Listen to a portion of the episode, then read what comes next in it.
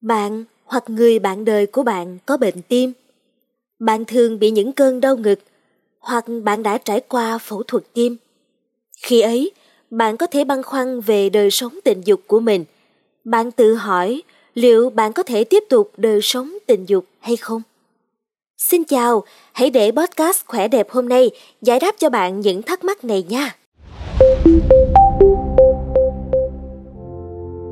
Đừng quá lo lắng, Trinh Trà muốn báo cho bạn một tin vui là bạn vẫn có thể tiếp tục sinh hoạt tình dục, nhưng cần có sự hiểu biết và tôn trọng những lời khuyên của thầy thuốc. Phó giáo sư tiến sĩ Phạm Mạnh Hùng, Viện trưởng Viện Tim mạch Quốc gia và Phó Chủ tịch Hội Tim mạch Việt Nam cho biết rằng nhiều người nghĩ tình dục chỉ đơn giản là hành vi giao hợp bình thường. Nhưng thực tế, tình dục có nhiều ý nghĩa hơn vậy. Bạn có thể thể hiện ham muốn của mình theo nhiều cách khác nhau – Ví dụ như chỉ muốn bạn tình ở gần, muốn ôm hay chạm vào anh ấy hoặc cô ấy. Khi quan hệ tình dục, sự thay đổi sinh lý là điều bình thường. Ví dụ như khi bạn kích thích, nhịp thở của bạn sẽ tăng lên, da của bạn sẽ đỏ hơn, cả nhịp tim và huyết áp cũng sẽ tăng cao. Khi đạt đỉnh khoái cảm, bạn sẽ giải phóng năng lượng mà bạn đang dồn nén. Sau đó, nhịp tim, huyết áp và nhịp thở sẽ trở lại mức bình thường. Tất cả những phản ứng này đều là bình thường trong hoạt động tình dục, nhưng không phải ai cũng để ý đến chúng. Ngay cả những bệnh nhân tim mạch cũng có những thay đổi sinh lý tương tự như người bình thường. Tuy nhiên, đối với họ, những thay đổi này có thể gây gánh nặng cho tim nếu họ không có nhận thức đúng đắn. Vì vậy, nếu bạn muốn tiếp tục hoạt động tình dục khi bạn sẵn sàng, hãy trao đổi trước với bác sĩ của bạn. Tuy nhiên, hãy chắc chắn rằng bạn không tự ý làm điều này vì có thể bạn sẽ không thực sự sẵn sàng cho hoạt động này.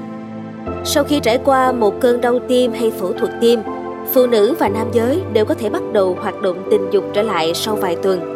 Mặc dù nhiều người tiếp tục thói quen tình dục như trước đó, nhưng một số người có thể gặp giảm sút hoạt động tình dục do lo lắng, trầm cảm hoặc giảm ham muốn.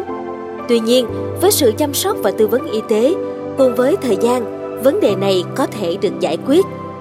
Theo lời khuyên của Phó Giáo sư Hùng, sau khi hồi phục, bạn cần để ý đến nhịp tim, nhịp thở và tình trạng căng cơ.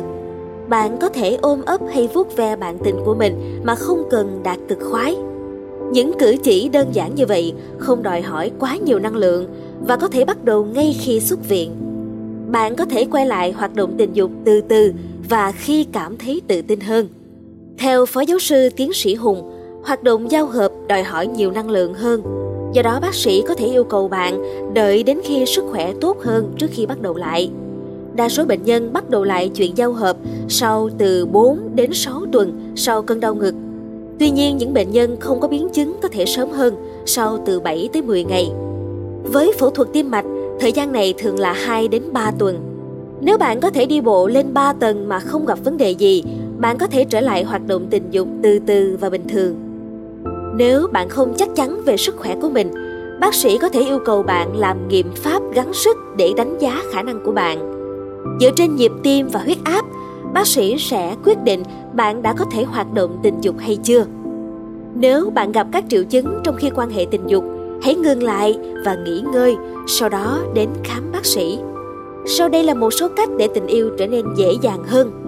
Thứ nhất, giao tiếp trung thực đối thoại với đối tác về những mong đợi và sự lo lắng của mình về quan hệ tình dục.